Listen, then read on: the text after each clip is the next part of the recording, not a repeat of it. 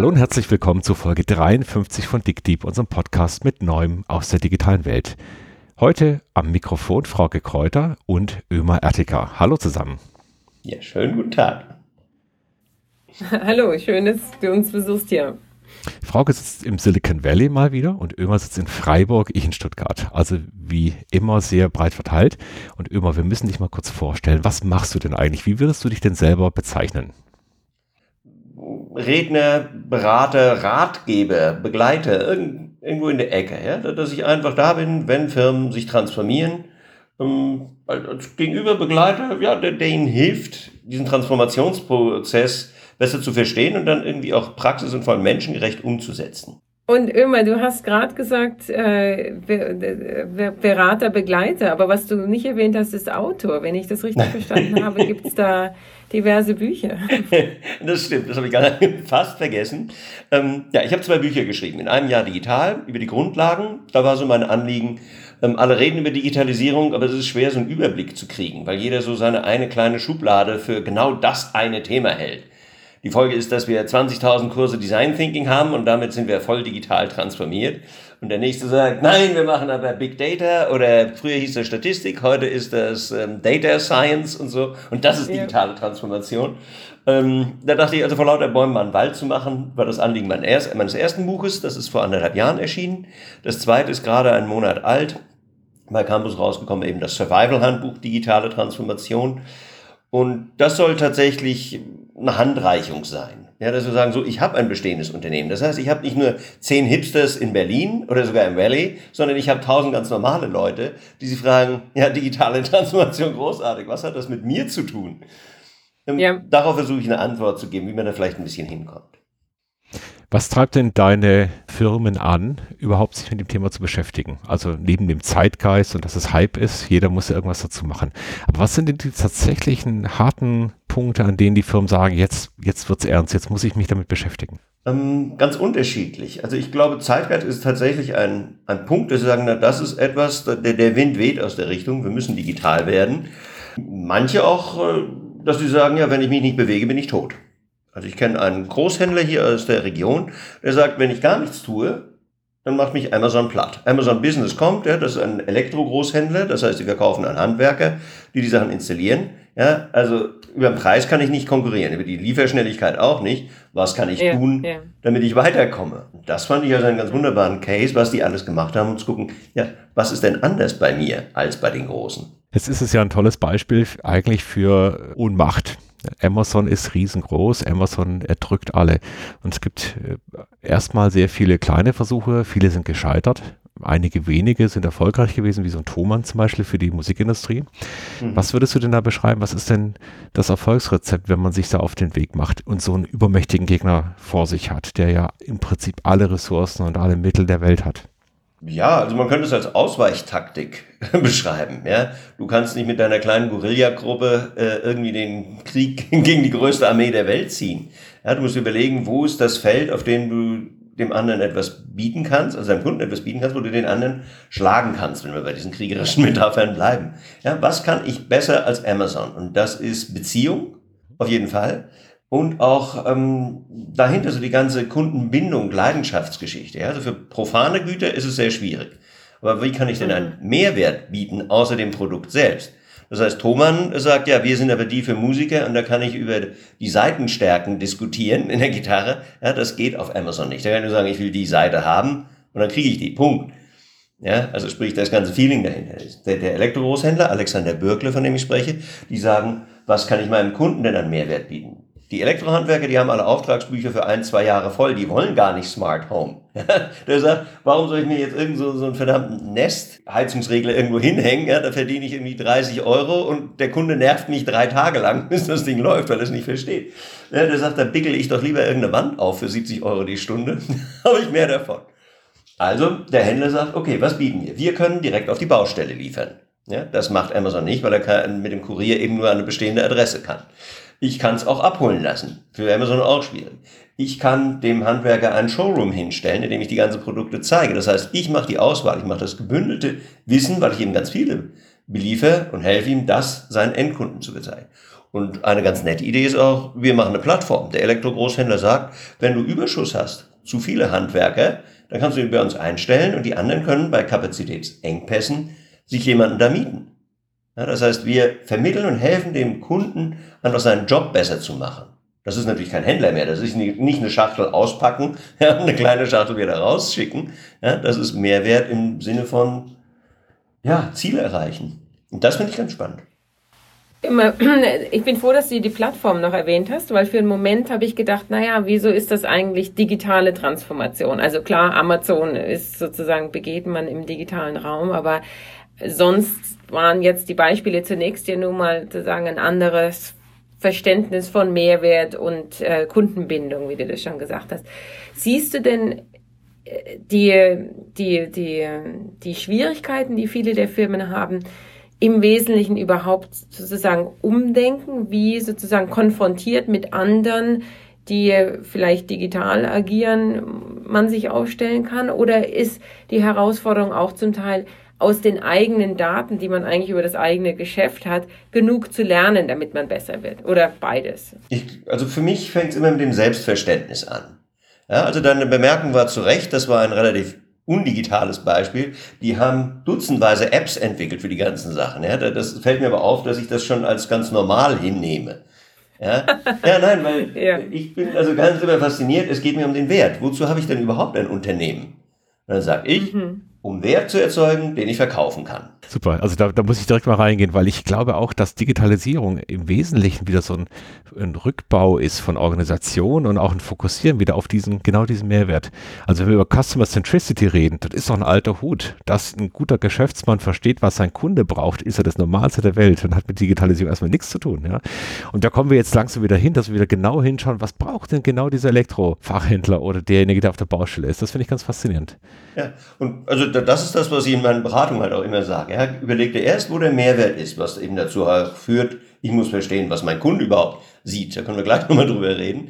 Und wenn ich das habe, dann kann ich gucken, was nehme ich denn von dem ganzen Digitalkram und kann ich nutzen. Und dann komme ich irgendwann vielleicht auf die Idee, hey, ich habe Informationen, daraus könnte ich was machen. Ja, ob das jetzt nur einfach eine ein bisschen bessere Lagerhaltung ist, weil ich eben in der Logistik sehen kann, was der braucht, ist gut. Wenn ich ein bisschen predictive werden kann, auch gut. Ja, aber immer vom Kunden aus gedacht. Nicht, hey, ich habe tolle Daten, was kann ich denn damit tun? Das finde ich, wenn ich ehrlich bin, naiv. Funktioniert auch oft nicht. Also ist meine Erfahrung, ich habe zwar nicht mit der Wirtschaft zu tun, aber meine Erfahrung in anderen Kontexten auch, dass, ähm, dass ohne eine Fragestellung, nämlich hier, welchen Wert kann ich liefern, ähm, man eigentlich nie weiterkommt. Ja. Na, dann sind wir uns doch einig. Jetzt hast du schon angedeutet in dem Halbsatz, dass da gar nicht alles für den Kunden sichtbar ist. Digitalisierung ist ja oft der Facebook-Auftritt und der digitale Kanal. Aber du hast ja auch was anderes angespielt. Wo spielt sich denn diese Digitalisierung ab und wo wird der meiste Mehrwert denn erzeugt? Dann nach draußen oder eher nach innen in den Abläufen? Also, ich bin da relativ streng. Ich würde sagen, der Einzige, der bestimmt, was Wert ist, ist der Kunde. Weil das ist der Einzige, der den Wert so weit anerkennt, dass er uns auch Geld dafür gibt. So, und dann ist auch die ganze Antwort, ja, Mehrwert ist nur das, was der Kunde dafür hält. Ähm, insofern ist mir eigentlich dein interner Prozess völlig egal, ja, ob du das digitalisiert hast, ja, auf dem Papierzettel oder meinetwegen noch Papyrus rumreichst, um deine Bestellung auszuführen, ist mir herzlich Wurst. Hauptsache, es kommt schnell und gut bei mir an. Also Digitalisierung ist ja immer Mittel zum Zweck. Wenn du jetzt in so ein Unternehmen reinkommst, ja, das sind ja teilweise Abläufe, Gesellschaftsstrukturen in den Unternehmen, da wohnen ja Menschen, ja, die haben sich da eingerichtet. Was passiert denn da so als erste Reaktion, wenn da so ein Typ wie du reinschneit und sagt, so, jetzt lass uns mal digital machen? Was, was ist denn so die erste Reaktion? Mm, naja, es, die erste Reaktion ist ja, dass irgendjemand schon sagt, ich würde gern digital sein, was sagst du dazu? Ja, ich komme ja nicht wie der, der Staubsaugerverkäufer klingel und sag, ja, heute gibt's digital für die Hälfte. Also, ähm, ich, ich, irgendwo ist ein Bedarf. Irgendjemand sagt, ich würde gern. Ähm, es kommt eigentlich zu zwei Reaktionen. Also es gibt Kunden, die sagen, wir wollen uns mal damit auseinandersetzen. Dann erzähle ich, worum es geht. Und dann fallen die in Schockstarre.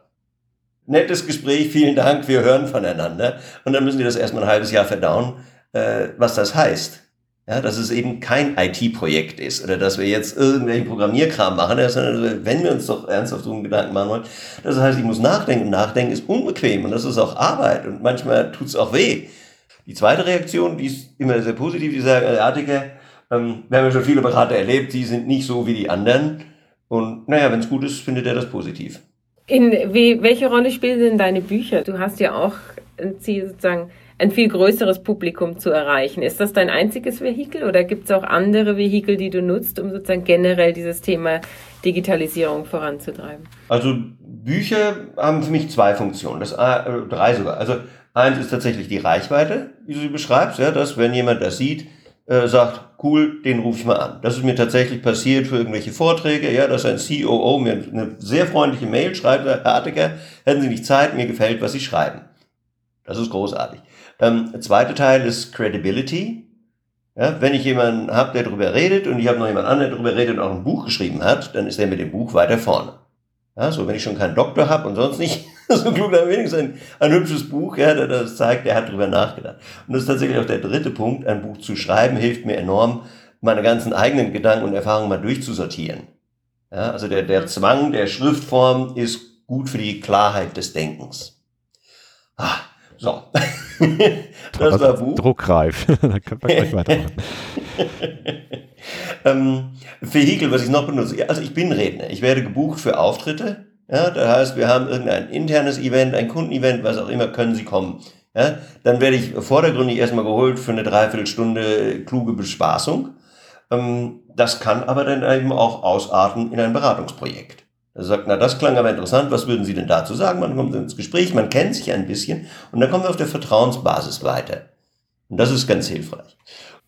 Das, das, da, da hake ich gleich mal ein, Vertrauen. Denn es ist ja, also dieser Kontrast, ne, Digitalisierung und die Hemmschwelle, sich damit in Verbindung zu setzen, wie wichtig da Vertrauen eigentlich auch sein kann. Ne? Dass man jemanden hat, der, dem man zutraut, dass er oder sie dieses, äh, den Prozess versteht und auch was in meine Erfahrung, wie gesagt, eher im, ähm, im öffentlichen Dienst oder in der Akademie, ist nämlich auch, dass obwohl überall natürlich schlaue Leute sitzen, die Hemmschwelle, dass hier mit neuen Worten und neuen Konzepten, die man nicht kennt, kooperiert wird, so groß ist, dass man einen Übersetzer braucht. Also ich sehe zwei Aspekte. Also generell Vertrauen ist die Basis, um Beratungsgeschäft zu machen.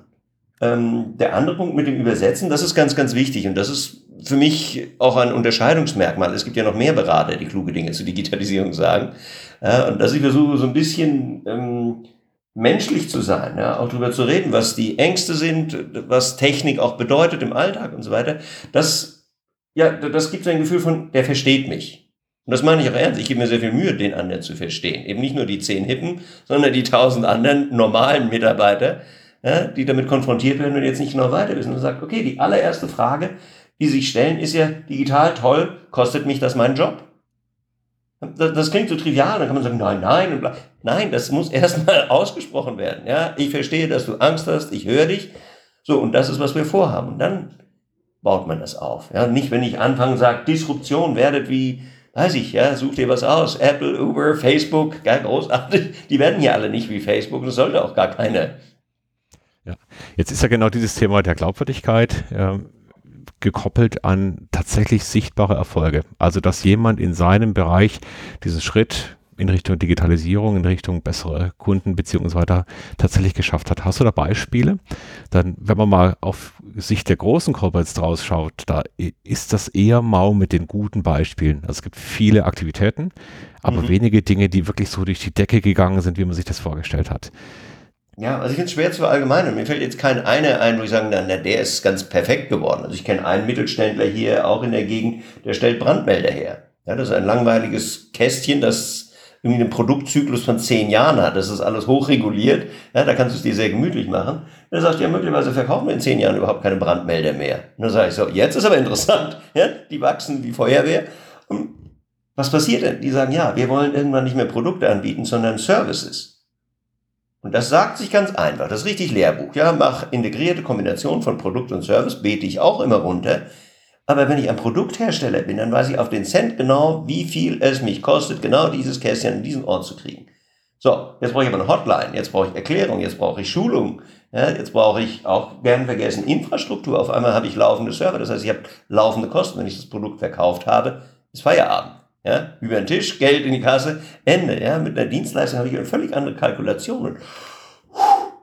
Das kostet ernsthaft Kraft und Nerven. Ja, und das muss man sich, glaube ich, bereit sein. Wenn ich das habe, dann klappt das auch. Ist die digitale Transformation für viele denn tatsächlich das, das Aufspreizen dessen, was man vorher getan hat? Also wie hier Produkt und Service oder das Beispiel vorhin auch, ähm, wo durch die verstärkte Kundenorientierung sozusagen ein breiteres Portfolio äh, angebracht wurde? Oder wodurch charakterisiert sich ein sozusagen erfolgreich dem Digitalisierungsprozess bestehenden Unternehmen? Schwere Frage, ja, weil die hat verschiedene Aspekte. Also die, die erste Frage, was ist denn überhaupt ein Digitalisierungsprojekt? In den meisten Firmen ist Digitalisierungsprojekt immer noch äh, Verbesserung des Bestehenden. Wir haben jetzt unseren Prozess digitalisiert. Das kennen wir, das können wir und dann machen wir alles noch ein bisschen schneller, ein bisschen leichter, ein bisschen, weiß ich, verbrauchsärmer. Schick, das finde ich relativ langweilig. Ja, also da, das ist für mich mehr so Housekeeping, das ist auch eine Form von Digitalisierung, ähm, ist aber jetzt noch nicht eine Transformation. Ja, also insofern würde ich sagen, ich muss nicht immer transformieren. Ja, wenn ich nur digitalisieren will, dann ist das Hausaufgaben machen. Wie habe ich mehr effizient? Um, Transformation ist tatsächlich, wenn ich näher ran denke, also wie kann ich mein Angebot erweitern, verändern, ergänzen. Ja, das kann natürlich irgendwas Banales sein. Ich hänge halt in meinem Produkte noch ein paar Sensoren drin und eine Verbindung, so dass ich Daten lesen kann. Und dann kann ich mir überlegen, was ich mit den Daten mache.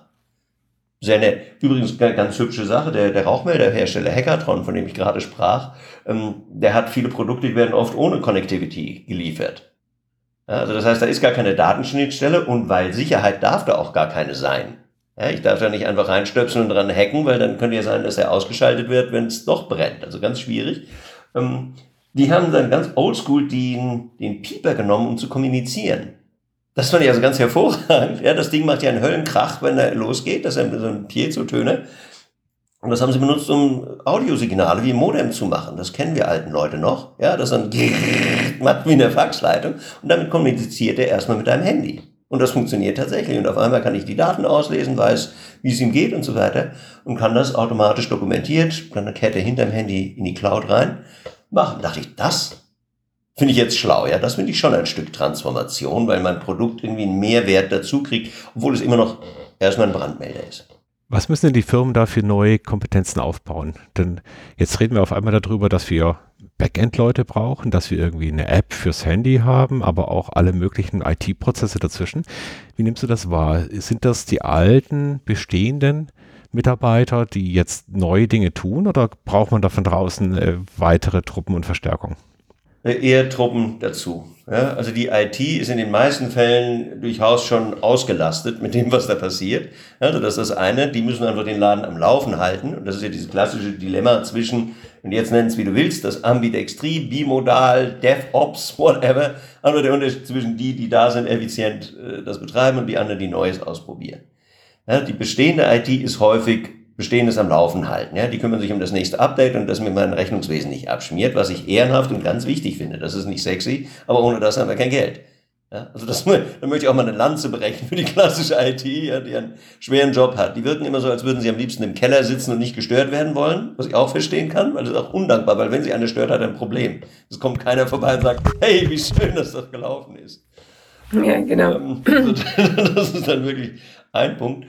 Ähm, das heißt, ich brauche mehr Leute. Also es ist schon ein Kapazitätsproblem. Die meisten IT-Abteilungen sind eher Oberlippe, Unterkante, äh, Unterkante, Oberlippe. Ja, die sind einfach mhm. zu voll, um Neues zu machen. B, sind sie auch äh, von der Funktion und auch von der Besatzung nicht in der Lage, irgendwas Großes zu ziehen. Wenn ich jetzt ein cross-funktionales, wie es so schön heißt, Projekt habe, wo ich ein bisschen Sales, ein bisschen Marketing brauche, Produktentwicklung, das kann ein ITler nicht. Dafür ist er auch nicht vorgesehen. Das heißt, ja, ich brauche jemand anders, der das zieht intern.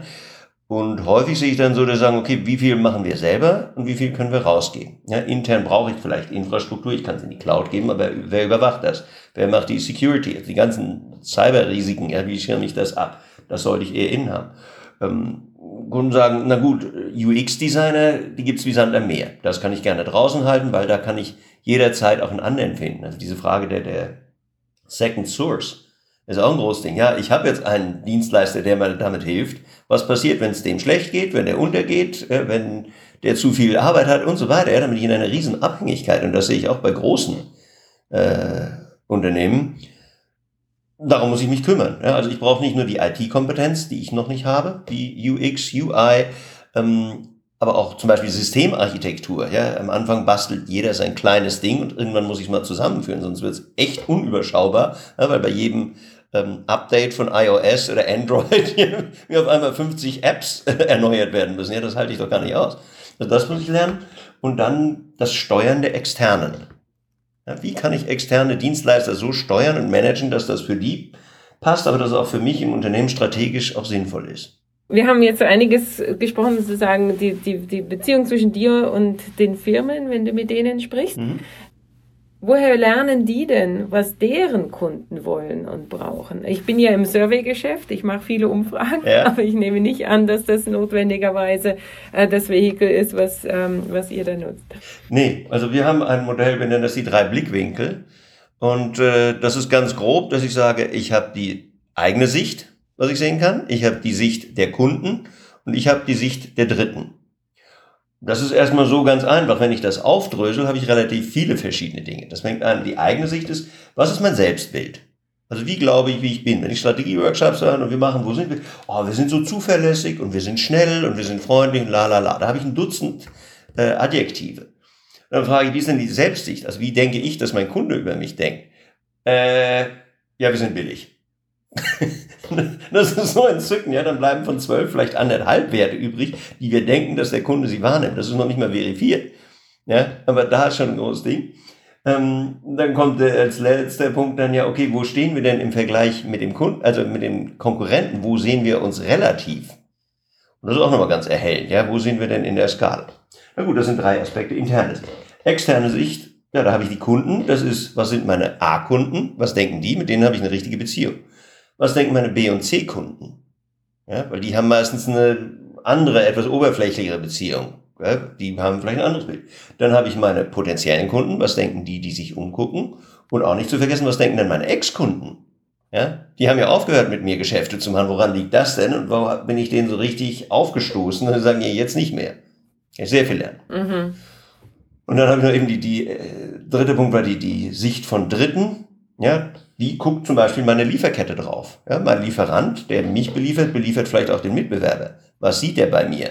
Ja, am anderen Ende, ich liefere vielleicht an, ich sag mal, den Großhandel, ja, bin einer von vielen, was sehen die in mir, auch wenn die nicht der Endkunde sind.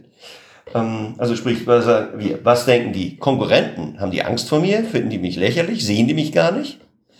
Ähm, dann haben wir die Experten, so die Intellektuellen oder zumindest die, die die Universitäten und Forscher, ja, wie sehen die den Markt und wo würden die uns verordnen? Und das letzte Bild, nicht zu vergessen, wo sind die Startups? Weil die gucken sich unser Geschäftsmodell an und stechen da rein, wo noch irgendwo eine offene Flanke ist.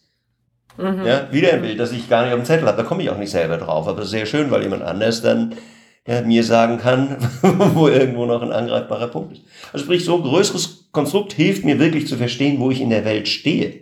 Ja, das ist ja schon mal Arbeit, aber dann habe ich auch wirklich ein Verständnis und nicht nur mein Selbstbild, boah, wir sind ja so herrlich, geschenkt. Ja, ich muss wissen, was der Rest der Welt sieht. Da habe ich jetzt sofort Lust bekommen, meine eigenen Ausbildungsprogramme auf die Weise mal zu evaluieren. Vielen das Dank. aber für dich. Das ist auch genau die Haltung, ja. Ich guck mal, was ich will. Ja, es, es sagt ja keiner, ich weiß das schon. Und wenn irgendein Berater kommt und sagt, hier, Best Practice, du musst das so machen wie X, schmeiß ihn gleich wieder raus. Ja, sondern einfach den Mut haben, selber zu denken. Das ist, ach, dann, dann haben wir einen großartigen Start. Ja, jetzt versuche ich mal den Bogen wieder zur Digitalisierung zurückzufinden. Ich glaube, dass uns die, die Digitalisierung an ganz vielen Stellen helfen kann, wieder diese ganz einfachen, banalen Dinge neu anzuschauen. Wir kriegen Daten über die tatsächliche Welt. Wir haben viel mehr Möglichkeiten als früher, Kunden zu befragen oder zu verstehen, was sie, wie die sich über uns unterhalten. Also ich glaube, es sind viel mehr Möglichkeiten, da zu experimentieren und rauszufinden, wie es denn sein könnte. Ich habe auch neue Möglichkeiten, Dinge anzubieten. Lass uns das nicht vergessen, die ganz anderen Geschäftsmodelle. Es ist nicht mehr Geld gegen Ware, ja, sondern ich habe so viel Miete, Sharing, Freemium, also du, du, kannst so viel andere Dinge anbieten, wo ich sage, ah, das ist doch spannend. Das finde ich ein typisches Digitalisierungsthema. Wunderbar. Ja, wir sind schon über der Zeit eigentlich, aber ich habe das Gefühl, wir könnten uns noch tagelang mit dir unterhalten. ich kann nur empfehlen, wer sich jetzt nochmal intensiv mit deinen Methoden und Gedanken auseinandersetzen will. Es gibt eine Webseite von dir, einen Blog auch und eben die zwei Bücher, das Survival-Handbuch der digitalen Transformation und in einem Jahr digital. Mhm. Ihr findet die ganze Information wie immer auf dickdeep.de und immer herzlichen Dank für dieses erfrischende Gespräch über ganz viel Analoges und auch Digitales, wie das Hand in Hand dazu führen könnte, einfach mehr für den Kunden zu machen. Dankeschön. Gern geschehen. Vielen Dank, ja. Ich weiß, was meine Hausaufgaben sind. Okay, dann machen, Frauke.